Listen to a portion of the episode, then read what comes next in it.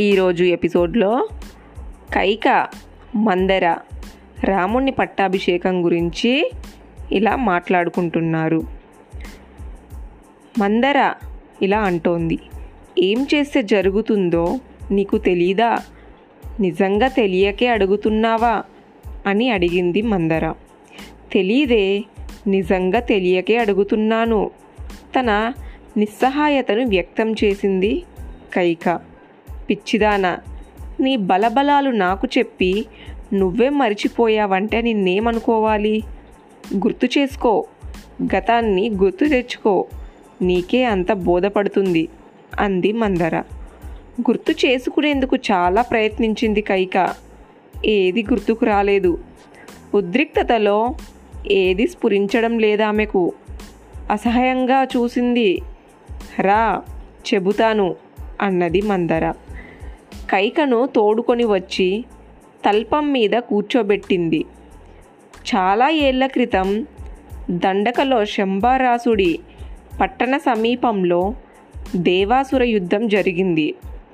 అప్పుడు దేవేంద్రుడు నీ భర్త సాయాన్ని కోరాడు. తోడుగా యుద్ధానికి రమ్మన్నాడు. వస్తానని దశరథుడు వెళ్ళాడు. అతని సహా ఆ యుద్ధానికి నువ్వు వెళ్ళావు. గుర్తొచ్చిందా? అడిగింది మందర.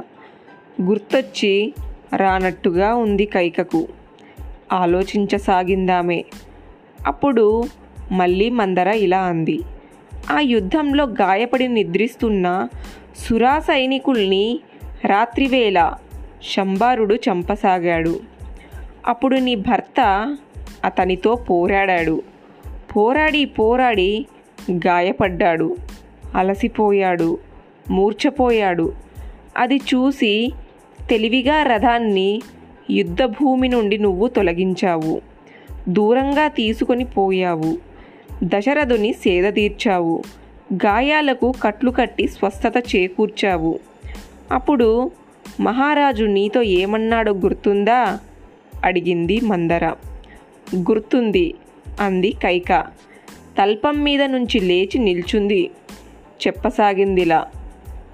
తెలివిగా యుద్ధభూమి నుండి రథాన్ని తప్పించి అతని సేదదీర్చి గాయాలకు కట్లు కట్టి స్వస్థత చేకూర్చినందుకు కృతజ్ఞతగా మహారాజు అప్పుడు ఏమన్నాడంటే ముద్దులరాని నా కైక గాయపడి శత్రువుల మధ్య మూర్చపోయిన నన్ను యుద్ధభూమి నుంచి తప్పించి కాపాడావు.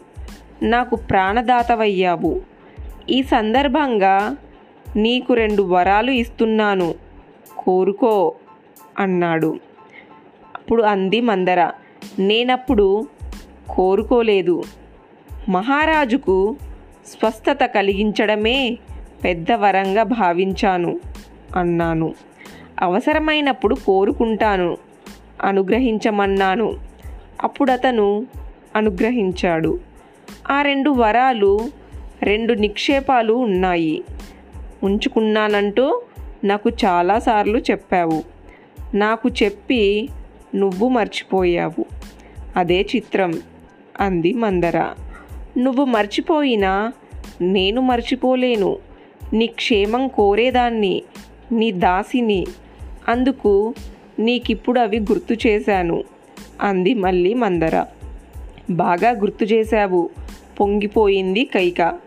ఇదే సమయం. ఇప్పుడు ఆ రెండు వరాలను నువ్వు కోరుకో. మొదటి వరంగా రాముడికి పట్టాభిషేకం జరగకూడదు. నారలు ధరించి వాడు అడవుల పాలు కావాలి. పద్నాలుగేళ్ళు దండకాలో నివసించాలి. రెండో వరంగా నీ ముద్దుల కుమారుడు కేకయ్యరాజు మనవడు భరతుడు ఈ రాజ్యానికి రాజు కావాలి. అతనికే యువరాజ పట్టాభిషేకం జరగాలి. అంది మందర. అవును రాముడు అడవుల పాలు కావాలి. కసిగా పళ్ళు నూరింది కైక. పద్నాలుగేళ్ళు అడవుల పాలంటే దండకాల్లో నివసించాలంటే రాముడు బతికి బట్టగట్టడం అసాధ్యం. భీకర మృగాలు రాక్షసులు వాణ్ణి బతకనివ్వవు. నంజుకు తింటారు. చస్తాడు అంది మందర. అవును పీడ పోతుంది అన్నది కైక.